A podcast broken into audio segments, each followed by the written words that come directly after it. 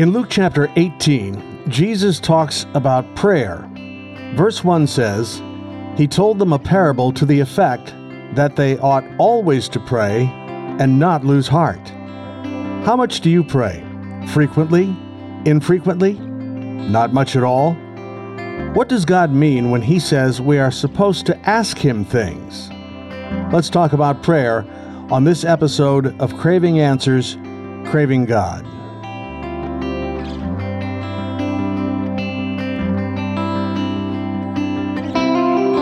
I'm Chuck Rathert with Aaron Miller, pastor at St. James Lutheran Church in Glen Carbon, Illinois. Aaron, this is a broad topic. There are people listening to us now who are all over the board on the meaning and practice of prayer. So we know we're supposed to pray. What then is the purpose of that prayer? Main purpose of prayer is relationship. God wants a relationship with us. He wants children. Uh, we a lot of times think about prayer as um, asking God to do things for us, which that certainly includes, but He saved us for a relationship. He didn't save us to do things for us, He saved us for a relationship. So prayer fundamentally is just talking to God. Okay, let's see if I can understand this. When we talk about relationships, typically I think about the relationships that I have with family, friends, sure. uh, fellow church members, things like that. And I think we all need relationships. God doesn't really need relationships, does he? Before he created us, before he created the world, he didn't have us. He didn't create us because he needed to, because he wanted to. So, what kind of a relationship is he looking for with me? Yeah, so need is probably the wrong word. He has eternally had a relationship. Father, Son, and Spirit have had each other. They choose to create us because they want relationship. And it's the same same reason why you know people have kids. A couple gets married, they're in love with each other. Uh, they make a baby, and it's not that they need a you know you don't make kids because you're bored or because well I just really need a relationship. You should have that already with your spouse and with other friends. You do it because that's what love does. Love overflows and longs to pull in other people into that relationship. And so God creates people in his image uh, because he wants uh, children. He wants people with whom he can share this eternal love that he, that the Father, Son, and Holy Spirit have for each other. In all the relationships we have in this life, I say all, pretty much all, I think, we can see, we can experience the other person in the relationship. Right. Uh, the way we communicate with them is the way they communicate with us. It's not like that with God. Uh, I, I, can't send him an email. I can't uh, send him a letter and expect a letter in return. I may do a lot of praying, a little, uh, a lot of talking, and never get an answer or even what I think is a response. So that's kind of a different relationship, isn't it? It's different as far as you know the mechanics of it go. I, I can see you sitting there across from me. I get emails from you. I I don't get emails from God. You're right, but that doesn't mean that there's not real communication going on, and in some ways, uh, even more intimate than sitting here talking to you or getting an email from you. When I pray to God, so so when I'm sitting here talking to you, you're I'm saying things that are in my brain out loud, and the sound waves are traveling through the air and going into your eardrums, and then you're processing them. But there's a gap there. I'm not, you're not understanding everything that's in my mind right now um, just because I'm saying a few words. And there's also, uh, honestly, the high risk of uh, misinterpretation that somehow those words that are passing in the air between us are going to get misconstrued, and not even like that you aren't going to understand what I'm saying, but you're not going to understand completely what I'm saying. That's not the case with God. When we pray to God, He's actually in our minds. He knows exactly. He knows what's going on in our minds even more than we do.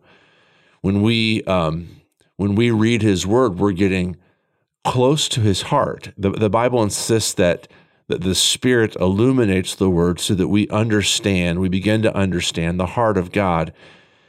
Um, not perfectly, of course. But I don't have that when I'm talking to you. When you speak, I don't have like a Chuck Rathert spirit illuminating my mind to your words. we're kind of on our own here. But what the Bible says is that when we talk to God and when we read His Word, that the Holy Spirit is connecting us in a way that, uh, yes, we can't see Him, we can't see God, we can't, you know, we can't go to our mailbox and open up a letter from Him. But when we talk to Him and we read the Bible, we're communicating with Him in ways that are, in, in many ways, even more real than normal human uh, relationship and conversation. So I feel like I'm trying to make my way through a dark room here. If God already knows everything that's on my mind, if He knows what I'm about to say before I say it, or even a year before I said it, how does that communication work?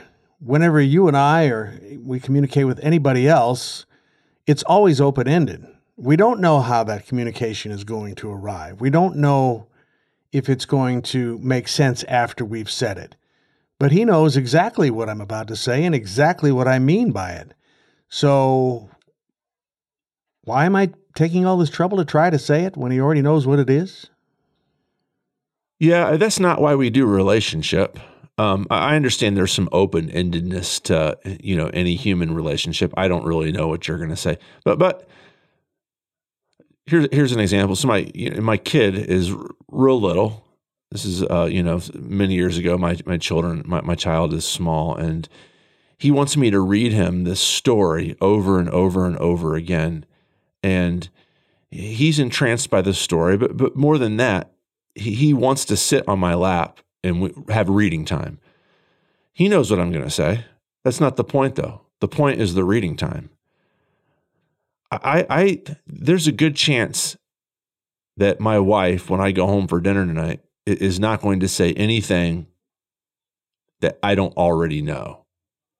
She's going to tell me stuff that happened during her day, and I'm I'm pretty certain what the things are. There might be a surprise in there. You know, maybe the car had a flat tire. Or, you know, maybe she decided to start writing poetry or something. I don't know. Something I, don't know. But but generally speaking, I don't have a lot of my wife and I don't have a lot of uh, earth shattering uh, shock moments when we're talking to each other. That's not the point, though. I don't go to talk to my wife because I'm trying to learn new things about her or figure out what she's going to say next. I talk to her. I talk to my wife because talking to my wife is the thing itself. That's what I want to do. The relationship is what I'm after. So God knows what, uh, yes, God knows what we're going to pray for, certainly. But the point isn't um, this sort of, well, I need, he, he's not looking for data from us. He wants to talk to us. He wants a relationship with us. He wants to spend time with us. In previous conversations here on our program, you have described many people, particularly young people, who are increasingly lost in boredom and hopelessness. I think you described that one time as an epidemic. Yeah. It is. For a Christian experiencing this discouragement, do you think that that typically leads to more prayer or less? Um, well, it depends, right? So isolation can lead to isol- to more isolation. This is um, hopelessness can lead to more isolation as as well. In fact, like just b- being hopeless, I, if I don't have any hope, I'm not going to go hopelessness by definition means that I don't I don't see any sign of any improvement. I don't see things getting better. Uh, that's for a Christian. That's that that that would be f- fairly faithless to think. Okay, there is a God. There is a God who loves me, but He can't do anything for me. That would be a Christian experiencing hopelessness. Um, prayer is, by definition, hopeful to go to somebody and say, I can't fix whatever I'm trying to fix, or I'm lonely and I don't have anybody in my life. Can I talk to you, God? That's by definition hopeful. I just, I would hope that somebody who is hopeless and living in despair would turn to God as a, as an act of hopefulness, as an act of breaking out of their isolation. But I, I do know in my own experience when I've struggled with prayer, it's been sometimes the opposite. Uh, my isolation has fed upon itself. I've turned in on myself and begun experiencing self pity, uh, hopelessness, and not turn to God. When I'm reminded, though, that there is hope, that there is someone else, that there's someone transcendent and bigger than me who wants to talk to me. That pulls me out of myself. But but I I, I will admit that I struggle sometimes with not believing that. Can I make a movie reference here for my favorite movie? You can do whatever you want. It's a Wonderful Life. Um, for people who are familiar with the plot of that movie, this the uh, chief character George Bailey gets into some trouble, and it looks like he's going to be arrested. It looks like he's going to be humiliated. He winds up in a bar, and uh, he's pretty much at his wits' end. Doesn't know what to do next, Mhm.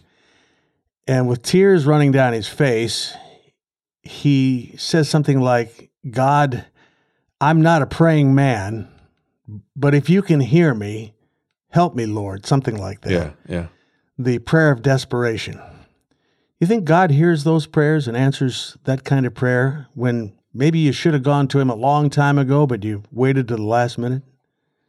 Well, sure he does. Uh, You saw the movie, right? you saw you saw how it turns out.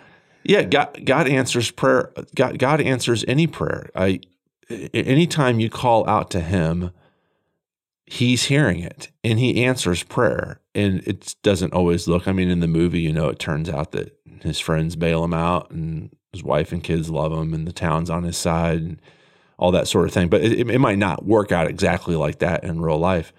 Uh, but certainly, when anybody turns to God and asks for help, He listens and hears that, and, and He doesn't. So th- that's the way I would act, right? Like, you know, if if somebody, i i again, I keep pulling my kid into this.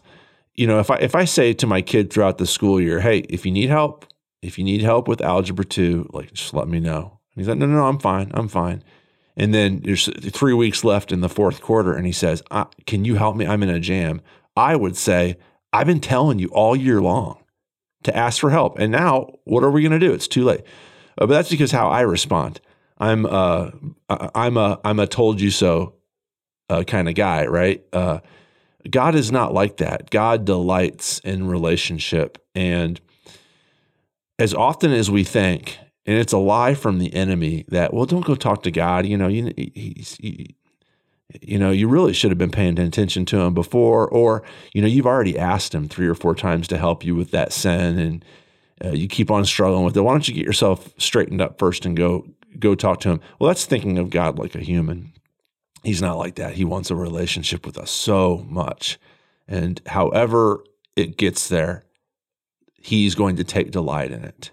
There's much rejoicing in heaven when a sinner repents. I guess there are people that we would say are pretty good at praying, and then there are people who are not so good at praying. What do you think separates the good prayers, not prayers, but prayers, from the bad ones? Yeah. Uh, the people who do it versus the people who don't.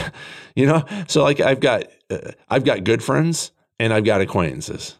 And the good friends are the ones I talk to a lot, and the acquaintances are the ones I don't talk to very much. And it doesn't have anything to do with like how fascinating our conversations are, or you know how smart that person is, or how, what kind of deep, or even like what they know about me. There are people who know more about me. Um, you know, uh, there are people who I grew up with. Uh, You know, I lived with basically for whatever kindergarten to senior year of high school. Went to school with, played basketball with, hung out with, went on double dates with, who know a lot about me. And there are people who've met me just recently who don't know as much about me as those people I grew up with. But I don't talk to the people I grew up with very much anymore. I don't have hardly any friends, personal note, hardly any friends from my childhood that I still keep in regular contact with. It has nothing to do with how much you know about somebody, it has nothing to do with the wit of your conversation. It's just, are you talking to the person? And the good prayers aren't the ones who have eloquent things to say. The good prayers aren't even the ones who know uh, vast amounts of deep theology. The good prayers are the people who just talk to God regularly. In the Gospels, we have examples of Jesus praying. Can the prayers of the sinless man Jesus be rightly compared to the sinful prayers of all the rest of us? He can't be our example, can he? We're, we're not sinless people. So, what do we take from his praying? Well, uh, so yeah, it's got to be different, right? I, the, the his intimacy with his father is not my connection with God because of sin, because of brokenness, because even aside of all that, which is maybe the most important thing, I've only been alive for a few decades. Jesus Christ has this eternal relationship with his Father. So, yeah, there's going to be differences. There's going to be uh, vast differences. But there's also, you know, Jesus prays in John 17, Father, make them one as you and I are one. You know, Jesus' hope is that the relationship that he has with his Father, that that we are being pulled up into that. This is, you know, this is why Jesus came to earth, is that so that you and I could have, so we could be participants in the eternal relationship with the Trinity, which implies that while my prayers will never be as pure and will never have the ease of access that Jesus' prayers do, that I, as God's Son in Jesus Christ, can use Jesus' prayers as an example. If, if for nothing else than just doing it, Jesus talks to his Father. He's united me to himself in his death and resurrection. That makes me God the Father's son as well.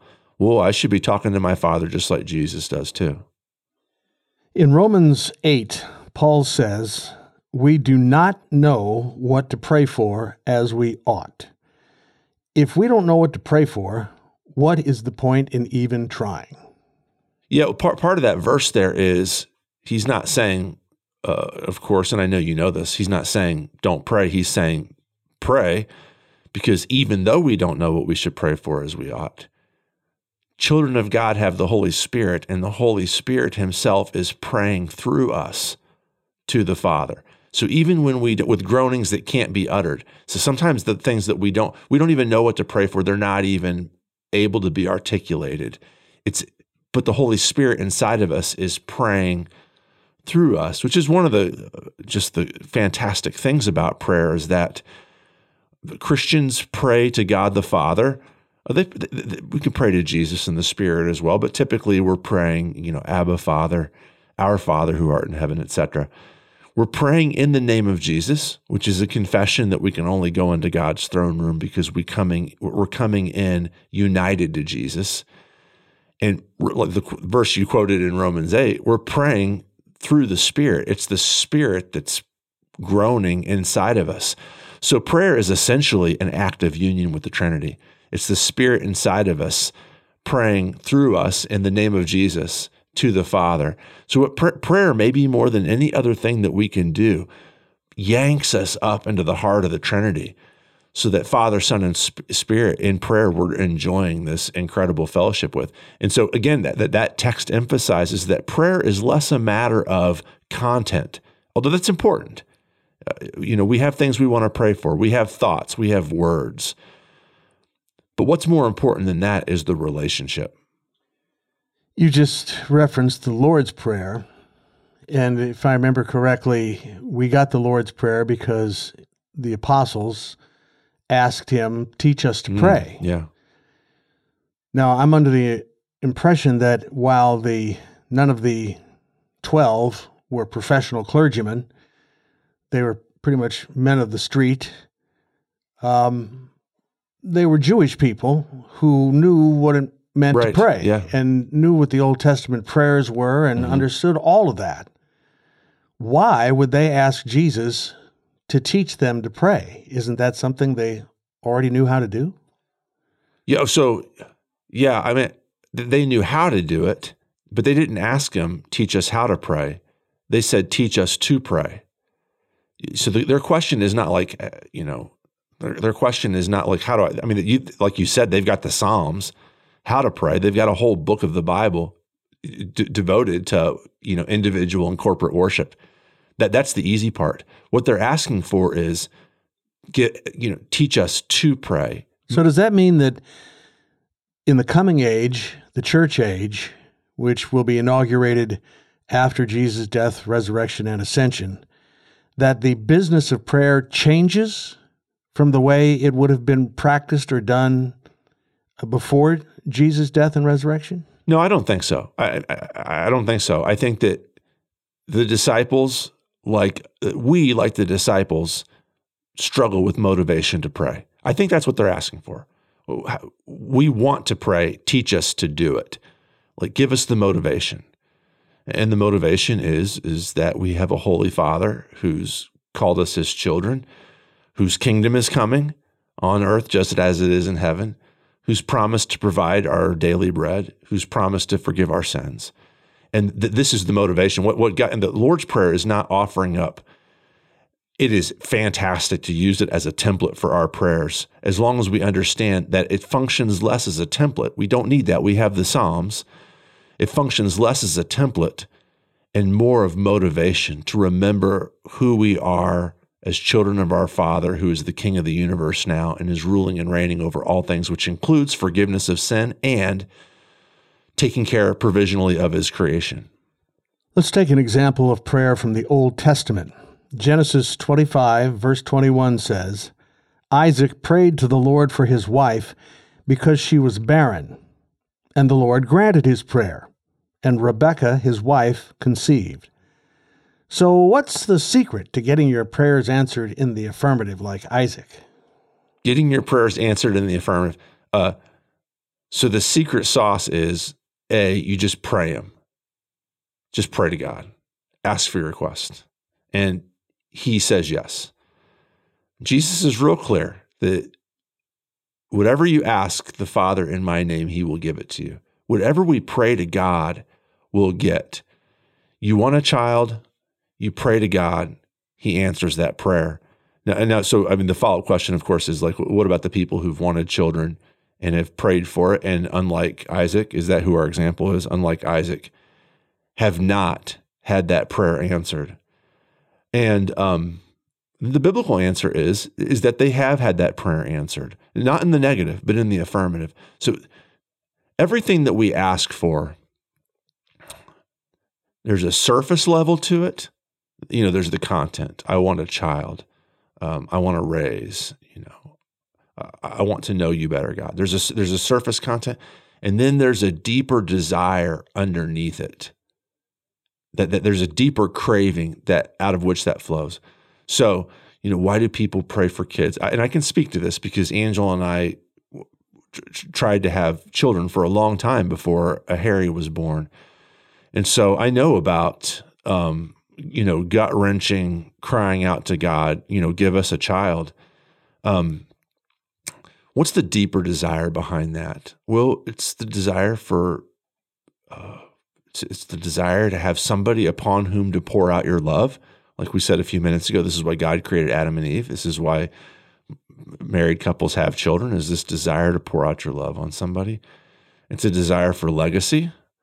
It's a desire for um, uh, you, sometimes it's a desire for social conformity. You look around and your friends that are your age are getting married and having kids, and you don't have one, and so you know, God, you know, give me a spouse, give me a child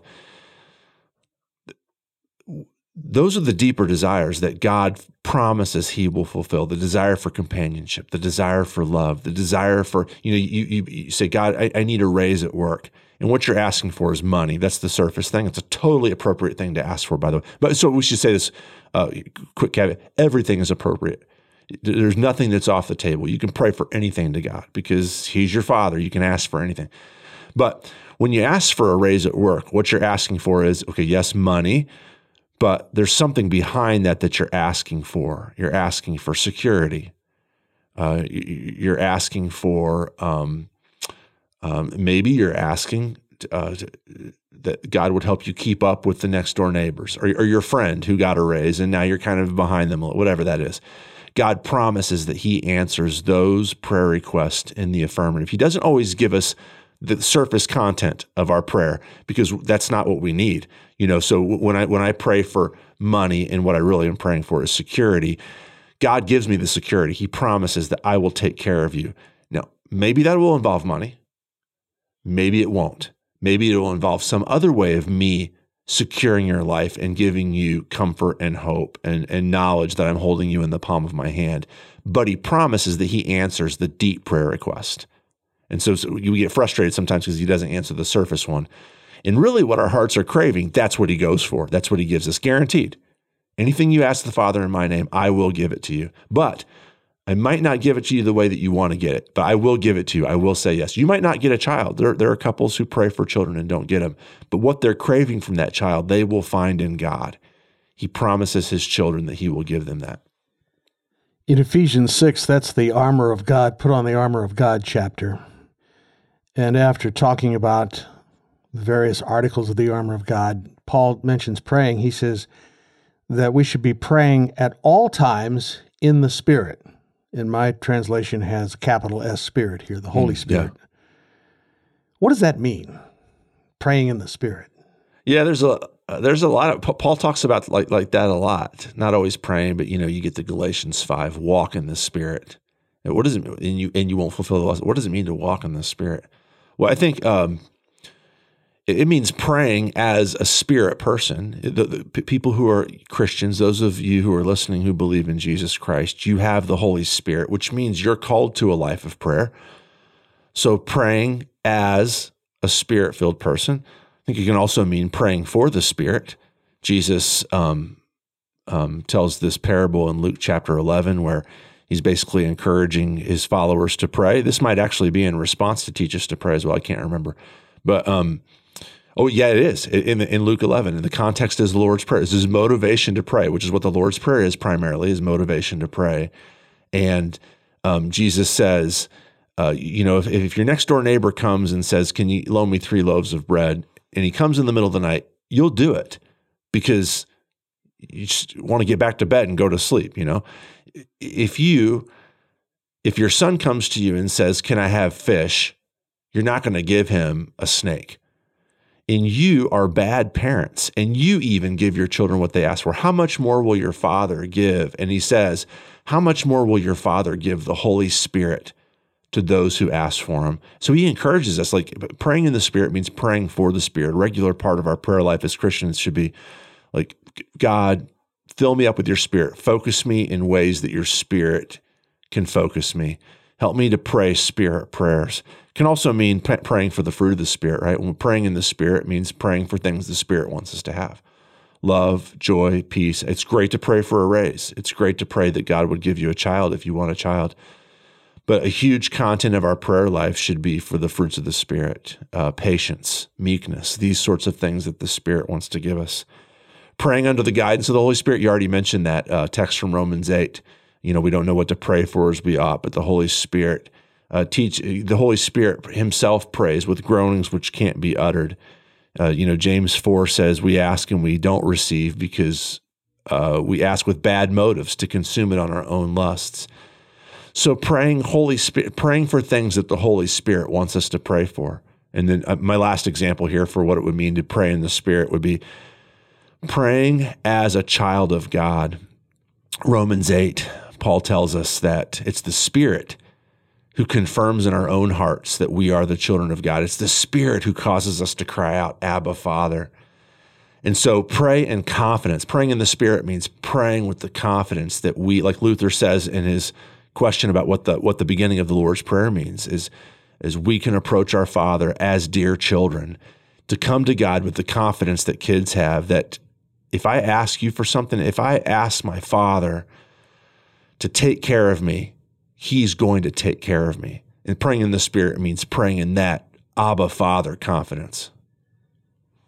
In the, the book of Hebrews, the writer of that book says in chapter 5, he has a description of Jesus. It sounds like this In the days of his flesh, Jesus offered up prayers and supplication with loud cries and tears to him who was able to save him from death.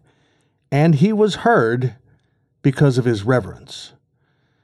So, does that mean that if it feels like my prayers are not being heard very well, that I need to get more emotional? I need to get down on my knees. I need to shed tears. And maybe I need to wail a little bit more rather than the more or less introverted, quiet praying that I usually do. I need to get with it. No, I think that's a pretty pagan view of God that somehow he's looking for us to do something first before he'll, you know, answer our prayers. So the story of uh, Elijah on Mount Carmel, you know, and, and it's the pagans who are weeping and wailing and dancing around the altar, crying out to their gods, cutting themselves. You know, Elijah's prayer is just a simple, short one God, make yourself known, glorify yourself, and it's answered. You know, uh, Jesus doesn't always pray, pray with this, you know, loud weepings and um, cryings out that you described. At times he did. At times, uh, you know, what does that text say? That, um, uh, you know, he was praying to the one who could save him from death. Uh, you know, Jesus, what was at stake? At different times, you think about the Garden of Gethsemane, where he's praying and with the great uh, sweat drops of blood. What's at stake is the salvation of the entire universe. What it's going to cost is his own life. With that on the table, his emotional response is crying out and you know the the, the loud prayers. That's what that's that that emotional response is appropriate to it. Uh, um, we don't always pray like that because at times the, the emotional response isn't doesn't dictate that. Uh, think about the person closest to you. Think about your best friend or think about your spouse there are times when you have conversations with them and it's not emotional because the moment doesn't dictate it. There are times when you have conversations with your spouse or with your friends and it's intensely emotional because the response dictates it. There's something on the table that, that spurs on great happiness or great sadness or great anger or whatever the emotion is. Our prayer life, if, if, if prayer is a relationship, it's going to work the same way. Sometimes your conversations with God will be light and casual, and maybe even a touch, uh, uh, you know, funny. Sometimes though they'll be deeply felt. Sometimes they'll be more intellectual. Sometimes they'll be more emotional because that's the way relationships work. So let's review.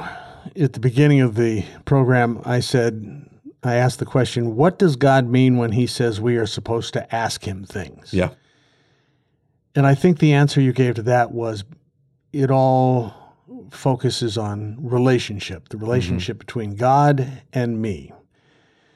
So, if there's somebody listening to us today who is saying, I'm a Christian, I go to church, I pray, maybe I should pray more, but I got to tell you, my relationship to God is sort of like a six year old whose grandfather lives 2,000 miles away. Mm-hmm. And, mm-hmm. you know, we, we sort of touch base every once in a yeah, while, and yeah. that's it. How do you improve that relationship if you feel that way? Right, that's a great analogy too. I like that about the distant grandfather because that's a lot of time how we have a deistic view of God. You know that He's out there, not super involved. This is why we don't pray to Him. Um, every once in a while, though, you need something, and so you know you'll uh, send Him a letter or something like that. Um, so for, first of all, like just to realize that to praying in the Spirit means praying as people who know that in Jesus Christ we are God's daughters and sons. That should motivate us to pray. Just knowing that there's a someone who loves us that wants to spend time with us. Practically, though, here, here this is the best advice I can give. Practically, though, if, you're having tr- trouble praying, it, when my prayer life needs a kick in the butt, when I, when I need when I'm when I'm starting to feel like I really don't know what to say or I, I don't really feel like doing it now, the Psalms is the best place to go. To go to the Psalms and to pray the Psalms back to God is I mean, I mean it's God's it's it's God's prayer book in the Bible. That's a great way to kickstart your prayer life. If you're dry, if you're so emotionally, um, you know, if there's something going on that's so powerful emotionally that you don't have the words to say, going to the Psalms and praying the Psalms in Jesus' name to God the Father through the Holy Spirit is that's a great way to kickstart your prayer life. Well, we we covered a little bit of territory here, and when I started the program, I said it's a broad topic, and it is and there are hours and hours of conversation that we could have that don't even have anything to do with what we talked about today. Mm-hmm. I thought maybe we could revisit this topic, yeah. but I don't know where until you said that. Do you think maybe we could come back and talk about the Old Testament book of Psalms as it relates to prayer life yeah. for New Testament Christians? Yeah. That'd be All perfect. right, let's make a note. We'll try to do that. We say thank you for listening to Craving Answers, Craving God with Aaron Miller, pastor at St. James Lutheran Church in Glen Carbon, Illinois. We encourage you to share your thoughts with us. You can enter your questions and comments on our website at stjamesglencarbon.org. Click Contact Us and leave your message there. I'm Chuck Rathert. Thanks for listening.